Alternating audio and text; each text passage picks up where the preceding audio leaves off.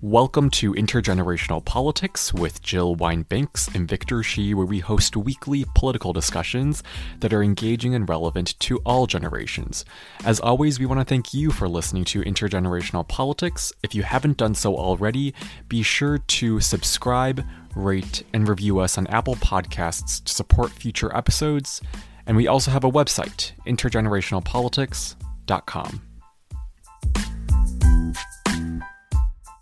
This is Victor Shi. An incoming freshman next year at UCLA, was elected as the youngest Joe Biden delegate in Illinois, and also co-hosts this podcast with Jill. And I'm Jill Wine-Banks, delighted to be Victor's co host. I'm the author of The Watergate Girl, based on my experience as the only woman on the trial team. And of course, I had to show my book because we're talking to a famous author today, and we're going to be talking about her book. Um, I'm also an MSNBC legal analyst and former general counsel of the U.S. Army and a bunch of other things. But we're very happy today to be with uh, our special guest. Yes. So we are joined today by Mary Trump, who is the perfect guest to help us understand or try to make sense of President Trump's past actions and policies and to evaluate his underlying psychology and potential for future harm in the next month and in the next four years. Mary Trump is the niece of Donald Trump, a psychologist, and the author of Too Much and Never Enough How My Family Created the World's Most Dangerous Man, and soon to be author of a second book called The Reckoning. And we will be talking to her about all of this. Thank you so much for being here, Mary. We're delighted. Oh, gosh, Jill, I'm thrilled. I'm really excited to be here with you. And I just want to show my book too so people Please. see how oh, here's the cover. Wait, we have a copy with the picture. Hold it up, Victor. Right here. Oh, I just can't viewers. have that laying around my house. oh. okay, I get that. I really do. But in fact, let's start talking about that book because, as a fellow author, that's always the first thing I want to talk about. Um, and you have a very unique perspective on Donald Trump because you are a psychologist but you're also his niece and you basically have known him your whole life.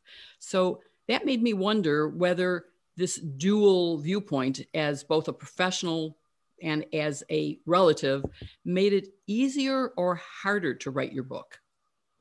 Oh, that's a great question. Um, in some ways, it was both. You know, I think as, as a family member, it made it harder because um, not the stuff about Donald so much, um, but the stuff about my dad and my grandfather, you know, that was uh, really um, difficult in ways I could not have anticipated because I was revisiting things I had very deliberately chosen not to think about for many, many years, you know, like decades. So dredging all of that up um, was definitely a challenge, um, especially as, as some of that was happening uh, during COVID, um, which made everything harder. Right. Uh, but in terms of my training, it actually made it easier because uh, you know I got to t- I had to take a step back a little bit and try to be objective as far as I was possible under the circumstances, and I was able to understand things in a way that I never did before because it's not like I was ever before this book interested in um, in, uh, in analyzing my family from a clinical perspective. So um, hmm. it ended up being, although difficult, a really fascinating journey, and I learned a lot. That does sound fascinating, and it makes me think you are good at compartmentalizing and suppressing your own personal feelings to make this more professional evaluation. Do you think that's true? Yeah, when I started this book, I had three rules. Uh, one was um, no anger, no bitterness. Um, mm-hmm. two was uh, don't engage in any ad hominem attacks, which I don't do anyway, but you know, I wanted to, that needed to be a rule as well. And the third one was don't be uh, demeaning of anybody, including myself so those really helped me. Um, I mean, the hardest one was uh, anger, for sure, but it wouldn't have worked if I had come at this from a place of having been wronged uh, and and with those feelings. and again, in terms of my dad, that was really, difficult. Yeah. That's, you know, I, I had a similar problem because I was sharing in my book not just Watergate uh, history, but my own personal traumas during that time, which included a bad marriage, which I wanted to be honest about, yeah. but to be protective of my ex husband in a way. Yeah, I mean, I just want to say something really quickly because your, your book is phenomenal, and and the part about it that I found most moving was the personal stuff because not because it to me it was so connected with the professional stuff or at least it it it gave a perspective on the professional stuff that that we wouldn't have had otherwise and it was also incredibly incredibly brave so i i really appreciated that. Um wow. so thank you thank uh, you thank you uh, thank you so one of the questions i'm frequently asked um, in book tours is what was the moment you thought to yourself I simply must write this book and I must do it now. Mm-hmm. What what was that moment for you? Uh, it was actually after um, I had been working with the uh, New York Times team, who wrote that astonishingly brilliant investigative piece on my family's finances. Right. Mm-hmm. And I mean, I use the word the phrase working with very loosely. They did all the work. I just handed over a bunch of documents. Um, but you know, it wasn't just that. I actually I had lots of conversations with them, giving them background, and um, when I decided to take the leap to help them with by giving them the documents, I realized for the first time that I actually had proof of something yeah. And you know, the question I get is, well, why didn't you do this four years ago when it could have helped? Well, it wouldn't have helped because I didn't have anything. It literally would have been my word against his. He was getting away with everything, including insulting people like John McCain uh, and disabled reporters, and and and and you know, admitting to sexual assault of women on tape. So what could I possibly have said?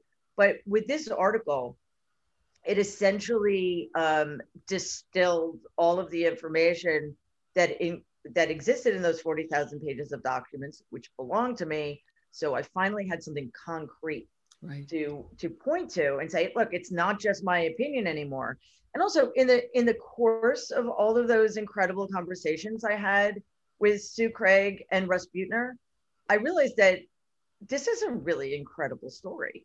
And I had I knew Donald was going to be a total disaster, and not being able to do anything was driving me crazy. Just sitting on the sidelines when he enacted the Muslim ban, when he started kidnapping and incarcerating children, and things were getting worse and worse every day. I was like, you know what? I have something that I can hold in my hand now. This article, and um, I have a story, and it's time because people need to know exactly who this person is. It's and it probably did make a difference. Uh, you said people said, well, you should have done it four years ago, but it may have helped in the election outcome in 2020. Do you, do you have any thoughts on that? Well, you know that that was my hope. There's a obviously it's impossible to gauge, and it's also it's a, it's impossible to gauge um, what kind of influence it may or may not have from the privacy of your own living room. You know, it's like we're not out in the world, so you know, uh, I'm getting a very narrow slice of um, people uh, who have read it or maybe been affected by it. But, you know, I've, I've heard from people on Twitter saying that their uh, Republican brother in law read the book and voted for Biden. So that's incredibly gratifying. Um, it doesn't change the fact, however, and I don't mean to be negative, but um, because I, I am, if that's the case, I, I'm, it's something I'm I would be very proud of. Uh, but 74 million people, you know, still voted for the guy, yeah. uh, which is yeah. just extraordinary. So, did you think, or, or just broadly speaking, while he was on the campaign trail and now four years as president, did anything surprise you, or was all of this predictable based on the man you knew uh, in a family setting? uh, absolutely nothing he did surprised me. Um, the only thing that surprised me uh, from the beginning was the extent to which the entirety of elected Republicans was willing to uh, sell its soul for this incompetent, unworthy, cruel, despicable, um, inexperienced man who knows nothing. You know that that continues to surprise me. Actually, I don't know why it shouldn't anymore, but it it does. It surprises me too, and I wonder if in your uh, training there's anything that you could say about what it is that Donald Trump has that makes the Republican Party and his voters so loyal and so ignore facts and policies that hurt them. Yeah, you know, I think um, it's much more complicated when we're talking about his voters. But if we're just focusing on Republicans in Congress or in the cabinet, I think I think there are three general categories. There are the true believers, who, in my view, are incredibly weak and uh, and also admire uh, what they perceive to be Donald's strength, which, by the way, doesn't exist. He's an incredibly weak person as well. However, he has what they think is the, the he's rich and he is unfortunately legitimately powerful right now. So they admire those things and they aspire to them in some ways, I suppose. Uh, and they like being around it. And as you've probably noticed, if you're sycophantic enough, Donald will have you on over to the White House, no matter who you are. Um, so there's those people, which I don't think there's much we can do about them. There are people in the middle who are just afraid. They're afraid of a mean mm-hmm. tweet. They want to cling to their power, so they don't want to disrupt anything. In pri- these are the people who are in private talk about how horrible he is, and then publicly either say nothing or just go along with it. And then there are the people like Mitch McConnell and Bill Barr. Uh, and one of the fascinating things about Donald is yes, he appeals to weak people whom he can use, but he also is somebody who, because of his um, character, so to speak, uh, is eminently useful to smarter, more powerful people. So mm-hmm. people like Bill uh, Bill Barr and Mitch McConnell have no use for Donald as a human being, but they know how to get whatever they want to get out of him. They're the most dangerous, in my view. Oh my God. Well, I'm getting very, uh, I'm getting a lot of Steve Schmidt, Rick Wilson vibes from that. Um, but um, I want to move on to um, the opening of your book. And uh, if you don't mind, I want you to read um, something on page 26. And it's basically in the opening of your book, you talk about how uh, Trump's character and behavior was influenced by his father, um, Fred. I think it might be uh, fun for you to read that and nice for our audience to hear that from you. Got it. From the beginning, Fred's self interest skewed his priorities. His care of his children, such as it was, reflected his own needs, not theirs. Love meant nothing to him, and he could not empathize with their plight, one of the defining characteristics of a sociopath. He expected obedience, that was all. Children don't make such distinctions, and his kids believed that their father loved them or that they could somehow earn his love. But they also knew, if only on an unconscious level, that the, their father's love, as they experienced it, was entirely conditional. Um, so, so that is, um, you know, a, a, tough assessment, and I assume that attitude did have a dramatic impact on who Donald is now, right? Would Would you agree with that? Oh, absolutely, yeah. Mm-hmm. mm-hmm. His intense maneuverings to um, change the narrative when he has been humiliated by something. And we also see it in the way he so gleefully humiliates other people. Mm-hmm. Mm-hmm. I think one through line, especially with your book, is just how much you mention how environments from a young age shape children. And I, I guess, you know, that, to me, that to a lot of people, it seems like basic psychology, but can you kind of speak more to how much kind of environments do shape children at such a young age and why, you know, if you're you're raised to kind of have you know, um, you know, if you're raised to despise humiliation or, or, weakness, how that affects the person once they grow older. Yeah, I mean, if we if we look at it in terms of uh, Donald, for example, um, you know, when he was two and a half, his mother became very ill, and not her fault. Uh, she was absent from his life for a significant period of time, almost a year. Two and a half is an extraordinarily important developmental period in a child's life. Um, so, like, that's when children most need to be seen, um, you know, while as they're developing their individuality. That's when they most need to be soothed.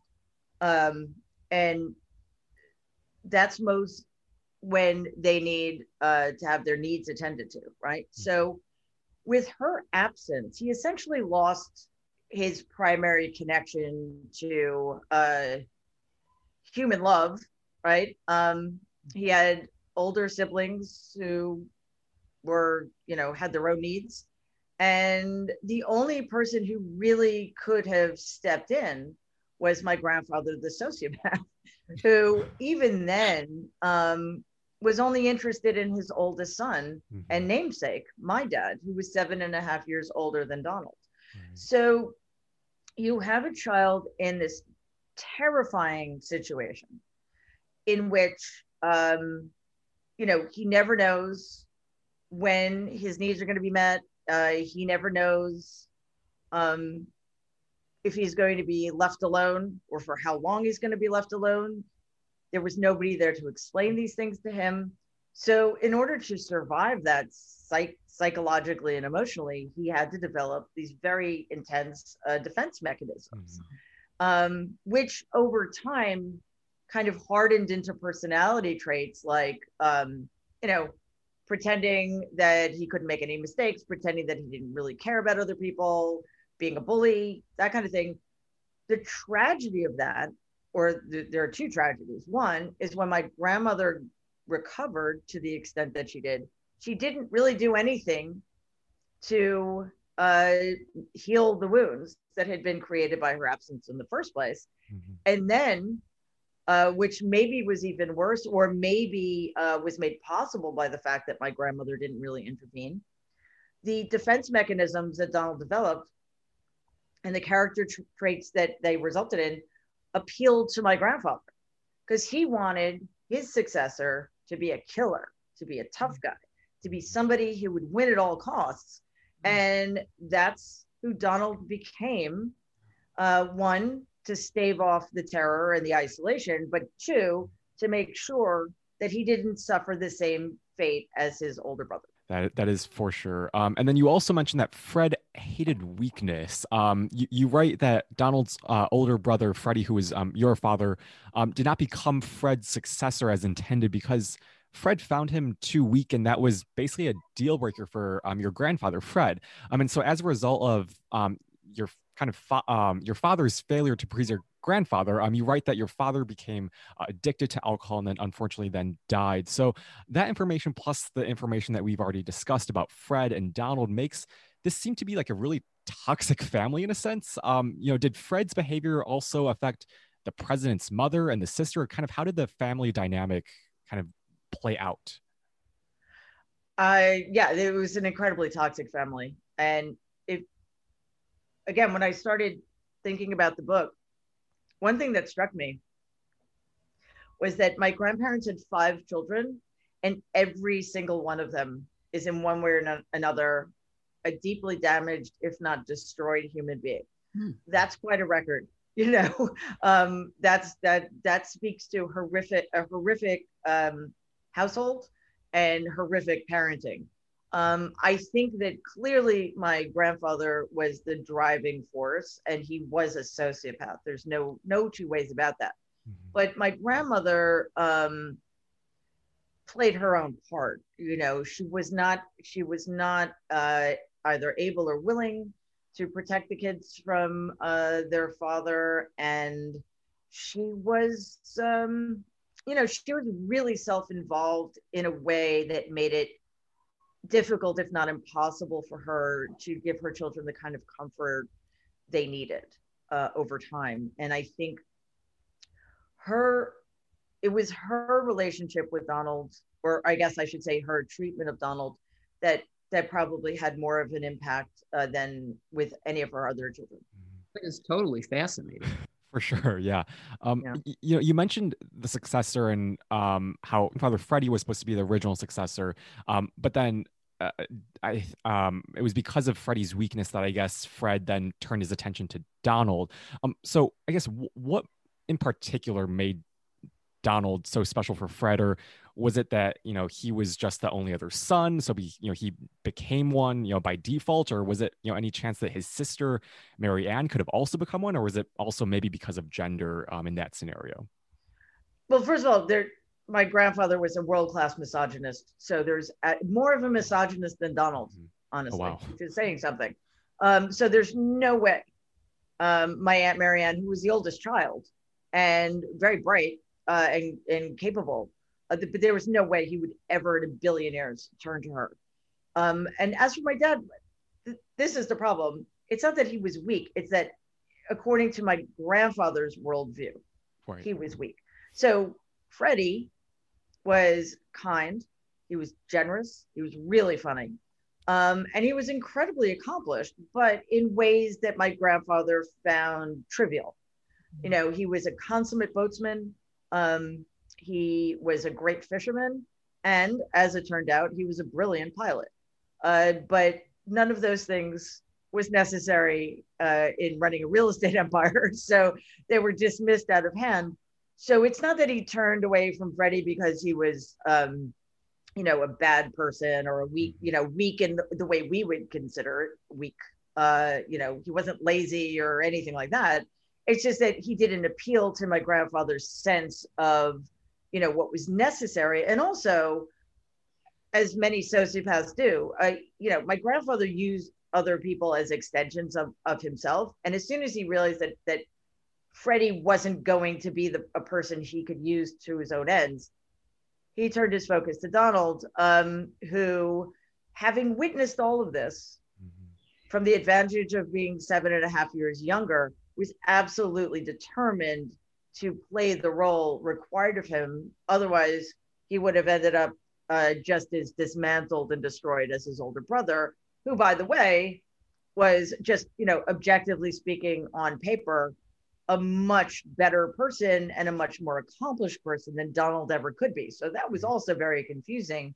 But when you live in a family in which everything is a zero sum game and there can only be one winner, um, and you've seen what can happen if you don't do what's necessary in order to win, you become Donald, basically. Yeah, I mean, well, let's. So, so we talked about Donald when when he was a child. Um, I just want to move on a little bit to when he was an adolescent and and Trump's misbehavior. So, you write a lot in the book how that consisted of fighting, bullying, arguing. You know, that, that, I guess that shouldn't surprise us, but it reached to a point where um, Fred uh, sent Donald to New York Military Academy. So, I guess um, first, like, why was that? And then also, did sending Trump to military school help at all, or do you think that might have made things a little bit worse? Oh, um, well, first of all, my grandfather sent him because it was easier. You know, Donald was a pain in the ass. He was getting in trouble at school. And it was a school in which my grandfather was on the board of directors. So, you know, it was just, it was annoying and he didn't want to deal with it. I don't think, honestly, I don't think he particularly cared one way or the other. He was still focused on Freddie. Um, and, you know, he wasn't home. He worked all the time. Uh, so if the school hadn't complained about it, I don't think he would have bothered. But my grandmother was also at her wits' end because uh, Donald treated her so poorly. Mm. Um, but that, by the way, was also I think that was the final break uh, with between her and Donald because not only did she not lift a finger to protest against his being sent away in eighth grade, um, she really wanted him gone. So I think that for Donald was the final betrayal. As for his experience at the military academy, I I actually think it made things worse because it was another environment in which he learned that what matters is having the power, not mm-hmm. deserving it.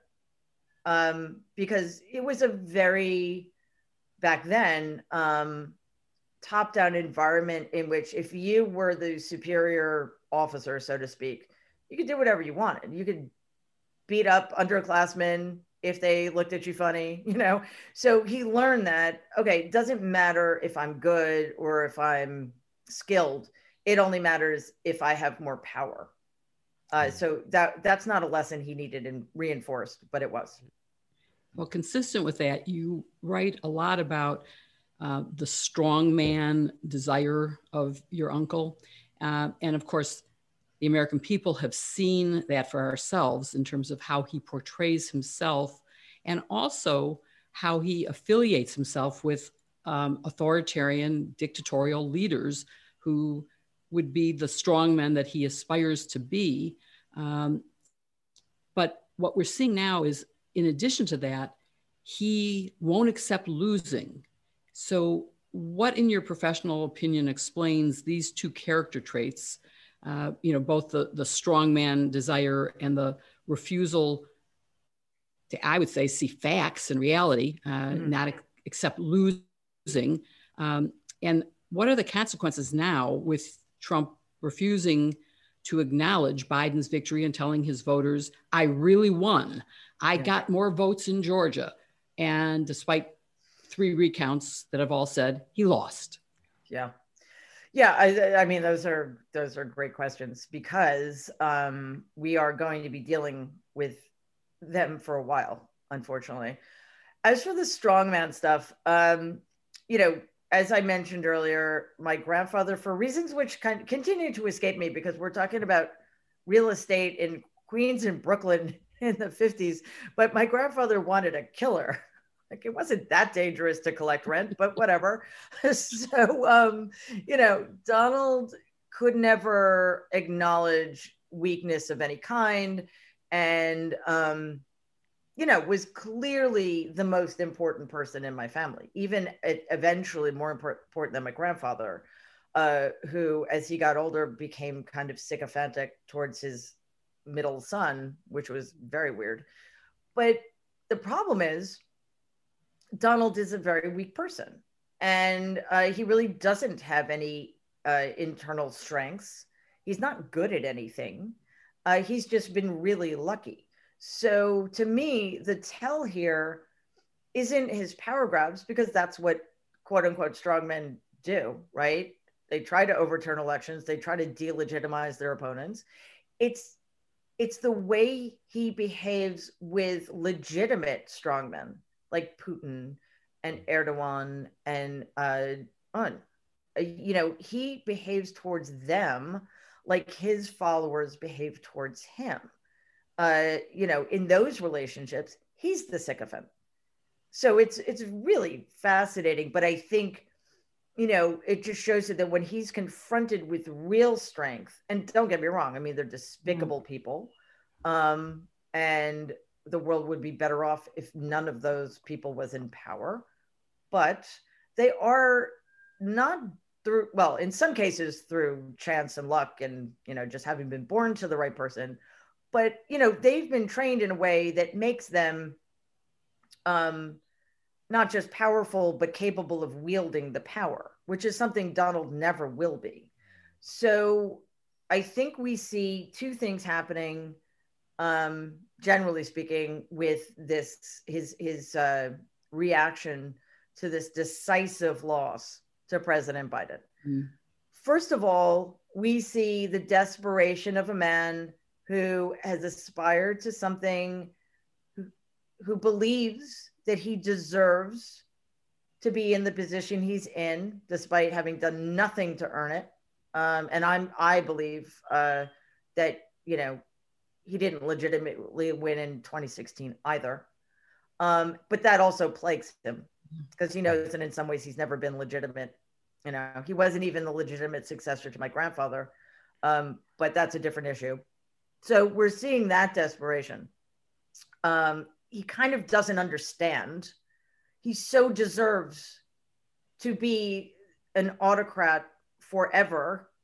He doesn't understand how that's not happening, especially given the fact that, um, you know, he basically did everything in his power to ch- cheat, lie, and steal his way into another four years in the Oval Office. The other more in some ways more troubling part for us is the fact that he's in a situation he's never been in in his life before which is that he's lost.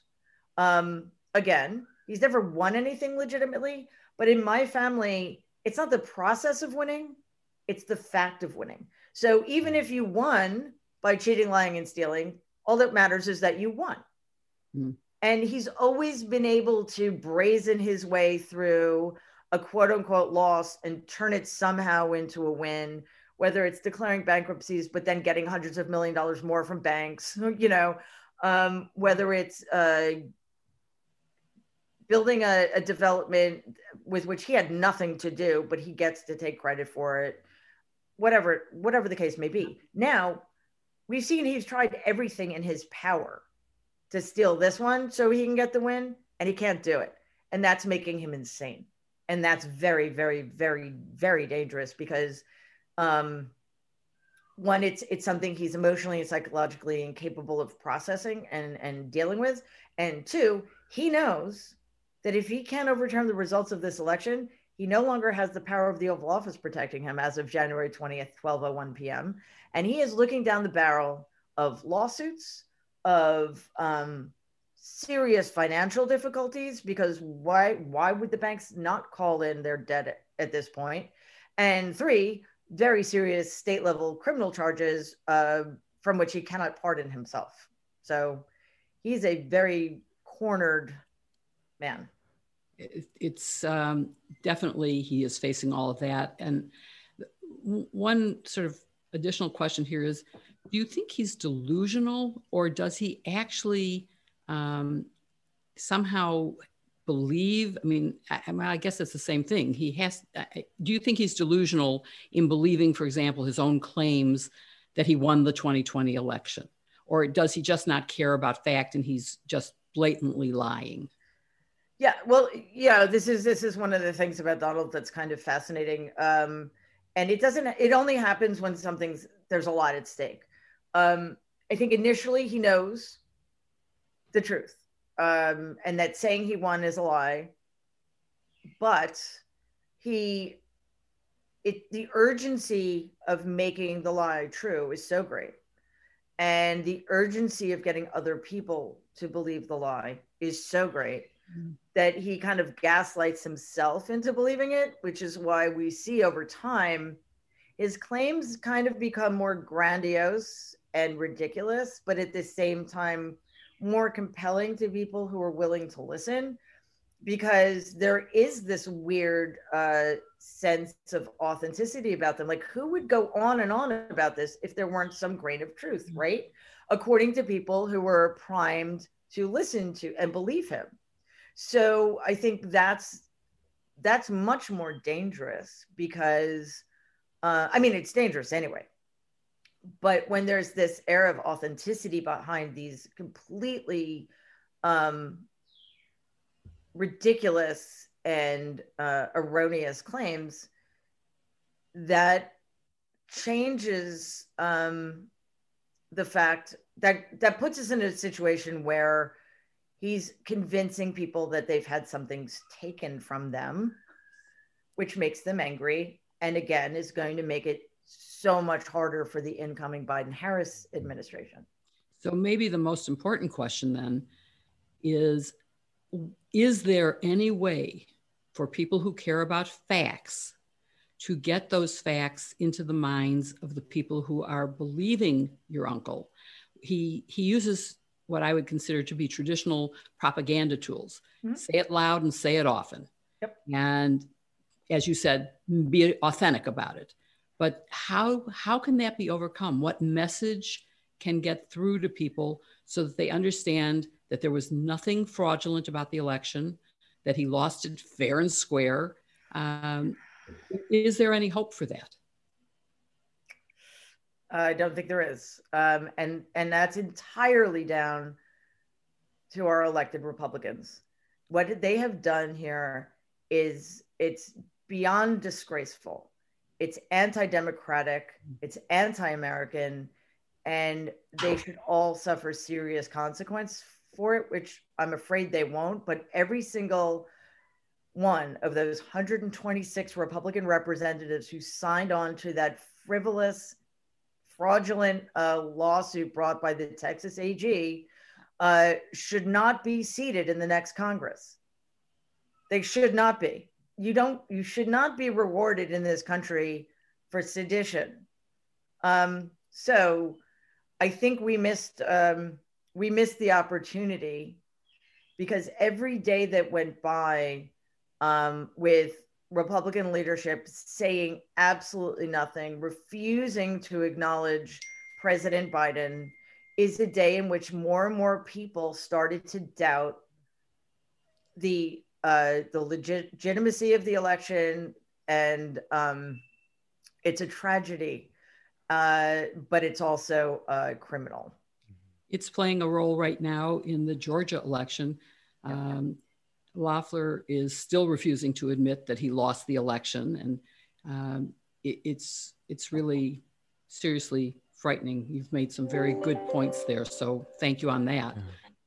Um, and I think that raises a point um, that you write about in your book, and this is a quote that um, I found striking, I think kind of encapsulates everything about Donald is that this is far beyond garden variety narcissism. Donald is not simply weak, his ego is a fragile thing that must be bolstered every moment because he knows deep down that he is nothing of what he claims to be.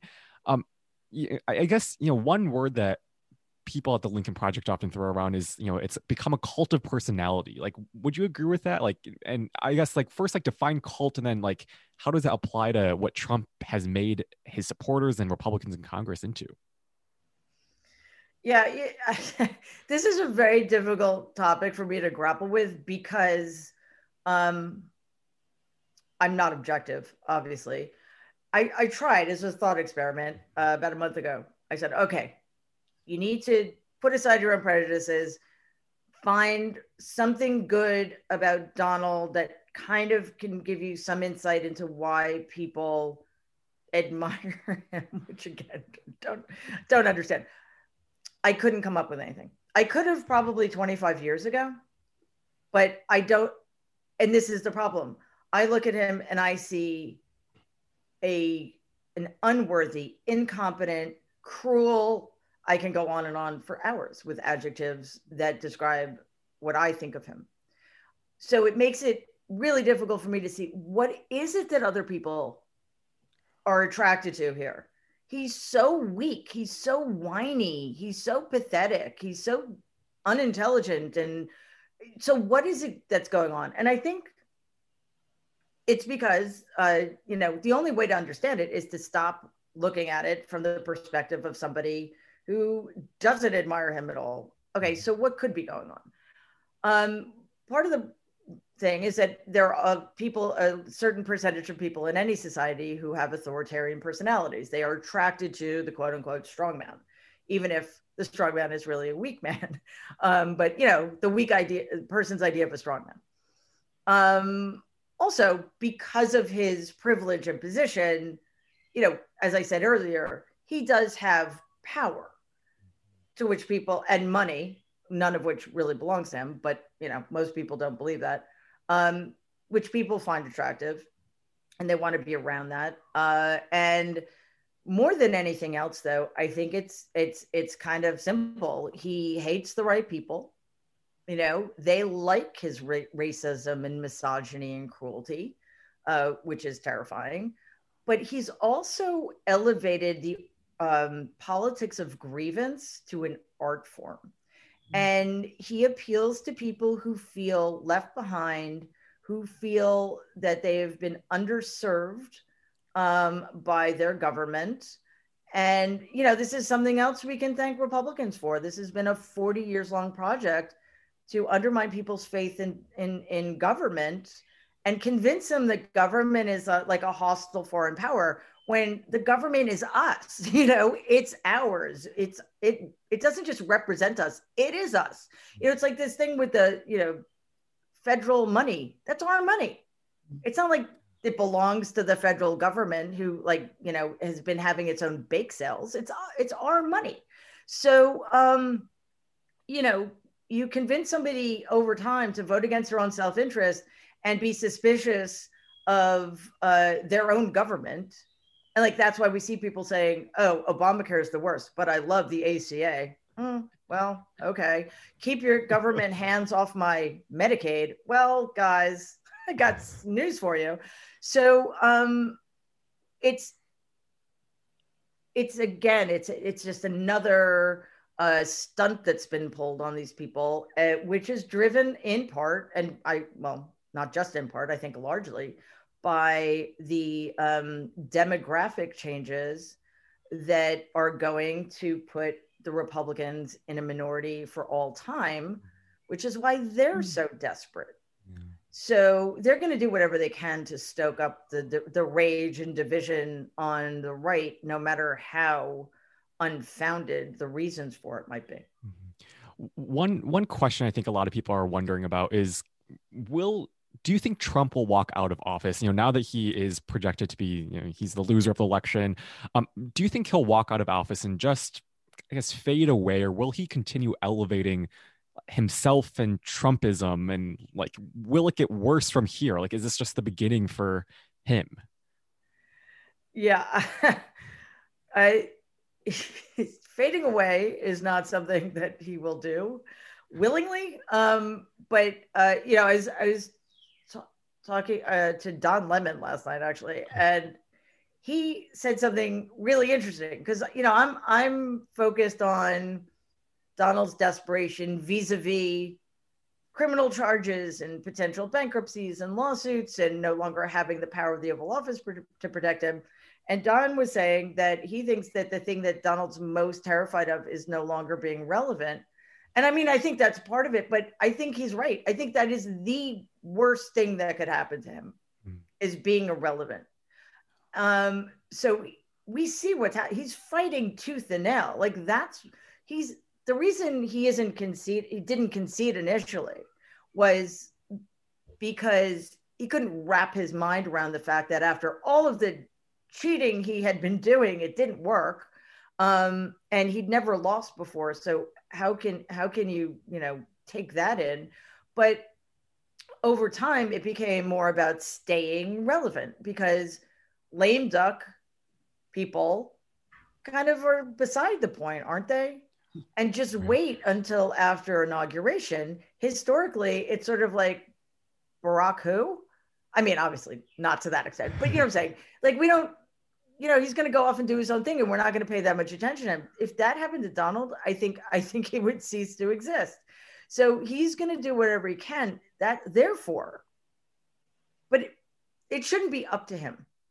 It is incumbent upon the media to turn the page. And if they don't, they will once again be failing this country in a way so egregious that, you know, we may never get out of this. That is a tragedy, I think, the way you're describing it. Um, you, have mentioned a number of times the money, the power.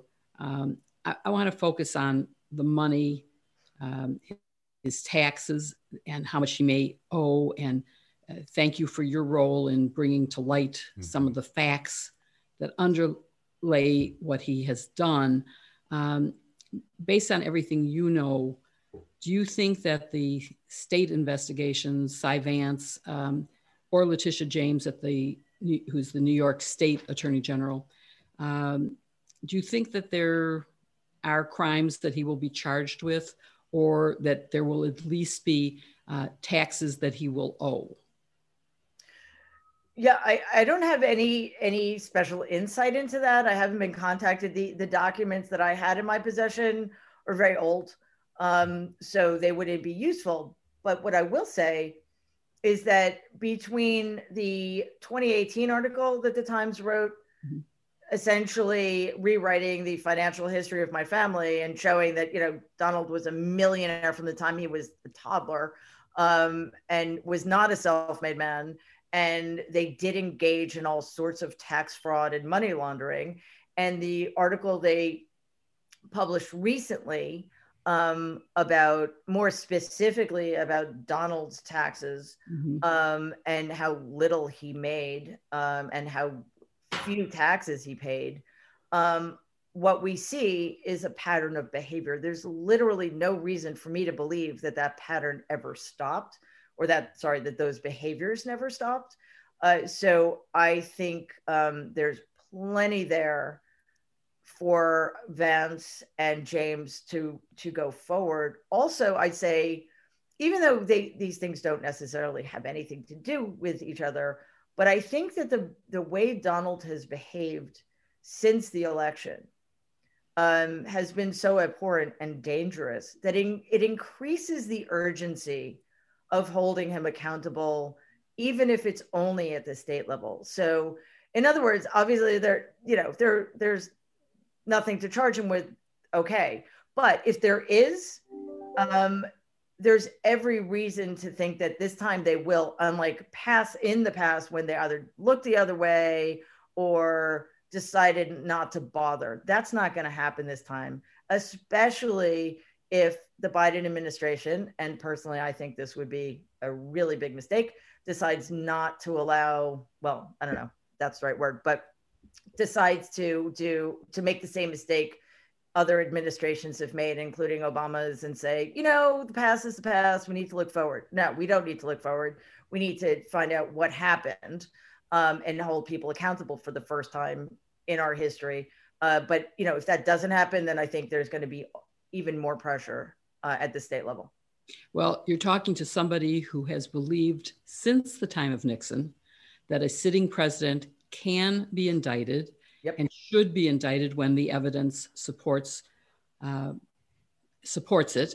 Yep. And so you won't have any argument from me about holding someone accountable. Mm-hmm. Um, I, I, I just I want to refer before I turn this back to Victor to an article that a neighbor sent me last night um, that arrived just sort of coincidentally before talking to you, and it's called "What the Science of Addiction Tells Us About Trump," and it's written by James Kimmel Jr., a lecturer in psychiatry at the Yale University School of Medicine. And uh, I, I know I didn't give you any advance warning or let you see this, but uh, it, it so reflects some of the things you're saying and says that we need to be compassionate about Donald Trump because it's not necessarily a moral failure, that it is sort of um, much like drug addiction, that it is a physical, mental disorder. And so, does that, you know, make you have any compassion for the adult uh, as opposed to you know, you might be compassionate about the child who was treated badly and developed these defensive mechanisms, but it's sort of like blaming your parents when you're 40 years old. It's time to stop blaming them and take responsibility for developing better behaviors.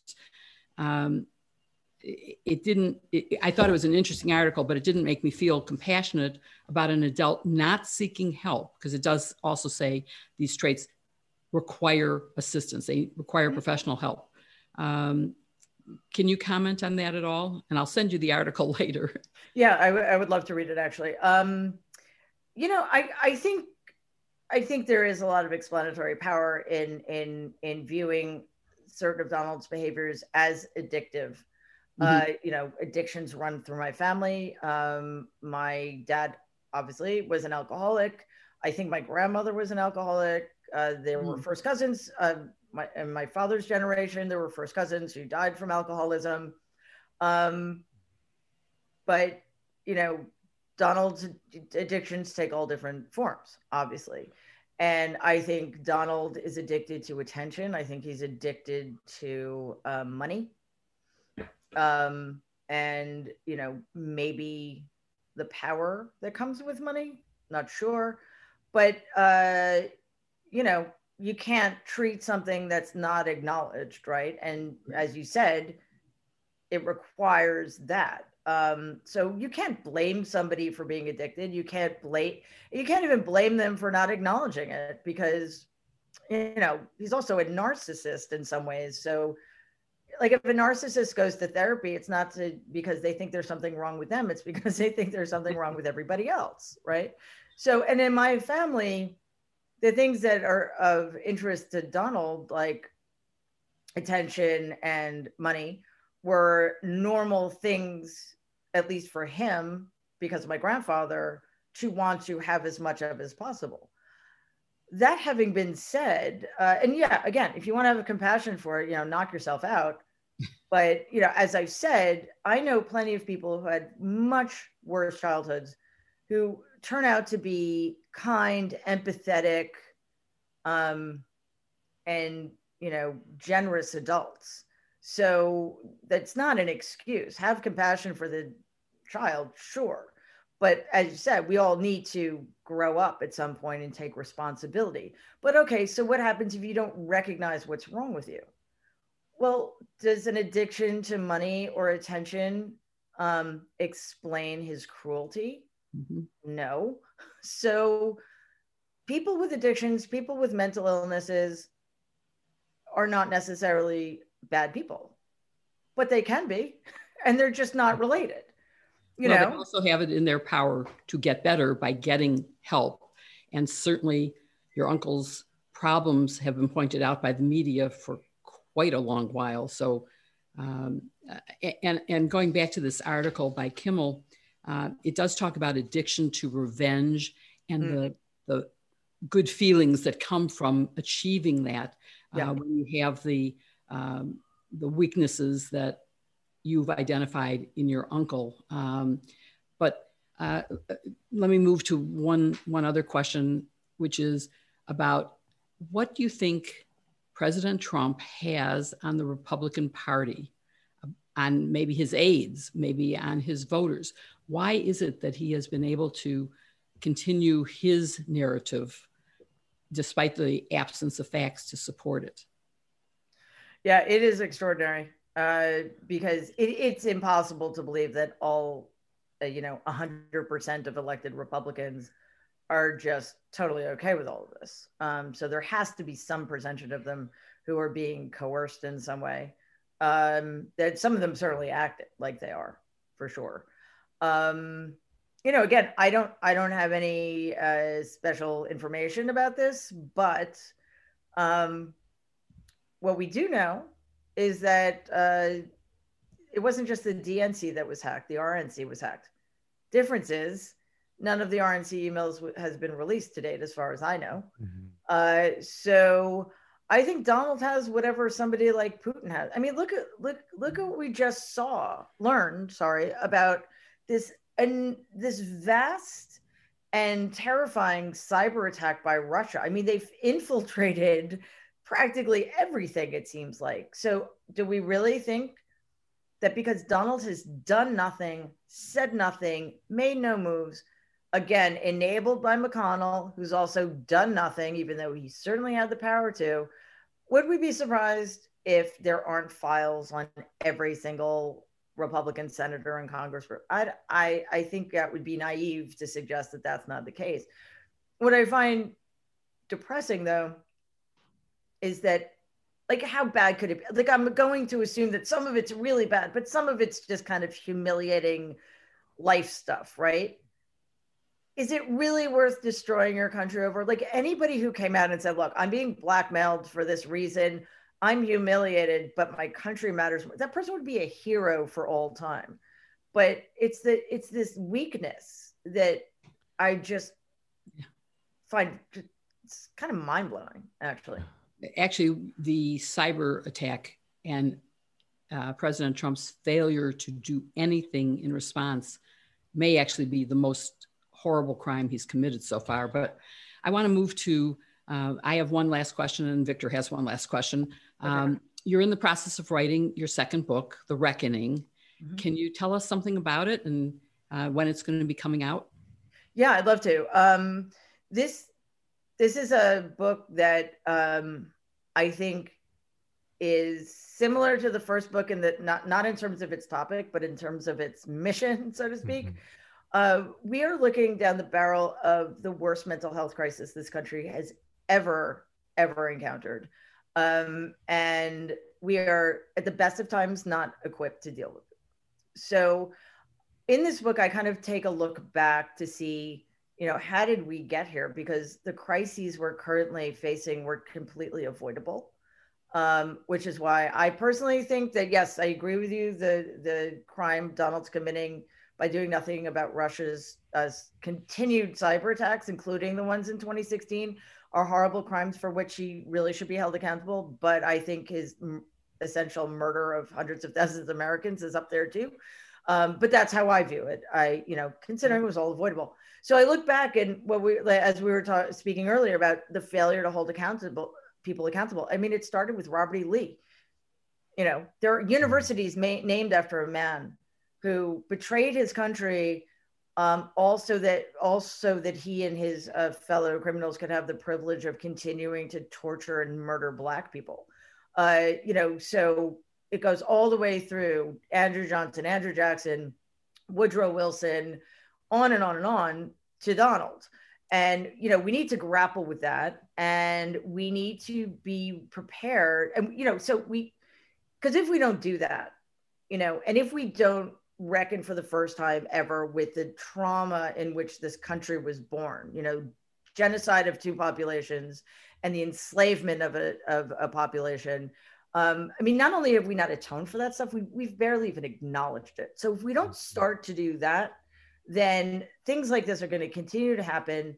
So, um, and it's why we are so ill-equipped why we got into this situation so okay what are we going to do about it and the what are we going to do about it part is probably the reason i think this book is urgent because you know come summer when we're emerging finally from our covid lockdown we're going to be looking at increases in PTSD, depression, anxiety, domestic abuse, child abuse, substance abuse, the likes of which we've never seen before. We need to be prepared for it, and we need to start laying the groundwork for um, changing our system so that uh, we can stop treating mental illness like it's some kind of um, you know moral failing and stop treating mental health like it's a luxury. Wow, that is such an important book, especially for for now. And Jill and I, I know we can't wait to read it, and we hope our audience will too. And we would love to have you back after you do write that book and it's published, because it would be such a timely book to talk about. Um, one last question, you know, for me, so I took psychology in high school, and this was such a fascinating discussion, just like the class, and I've learned a lot. But is there anything you would like to tell our audience about? Trump, your first book, um, or or the one that you're writing now, and um, you know anything that we didn't ask that you would want our viewers and listeners to know?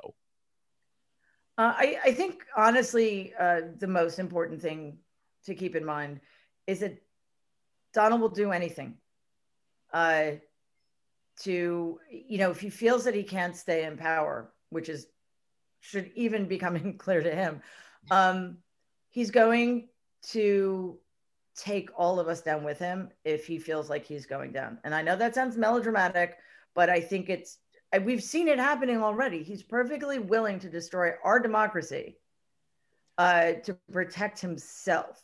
So that's not going to change, especially if the Republican Party, which by the way is the only entity on the planet, other perhaps than Vladimir Putin, who can rein him in or box him off or contain him somehow.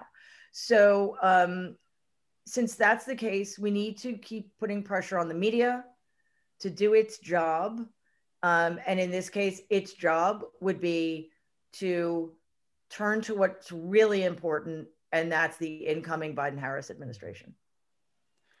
Yeah, for sure. Well, we thank you so much for helping us understand Trump a little bit better. Um, but thank you so much for your time, Mary. It was wonderful. We enjoyed it. Thank you. Thank you both so much. This was a phenomenal conversation, and I enjoyed every second of it. Likewise.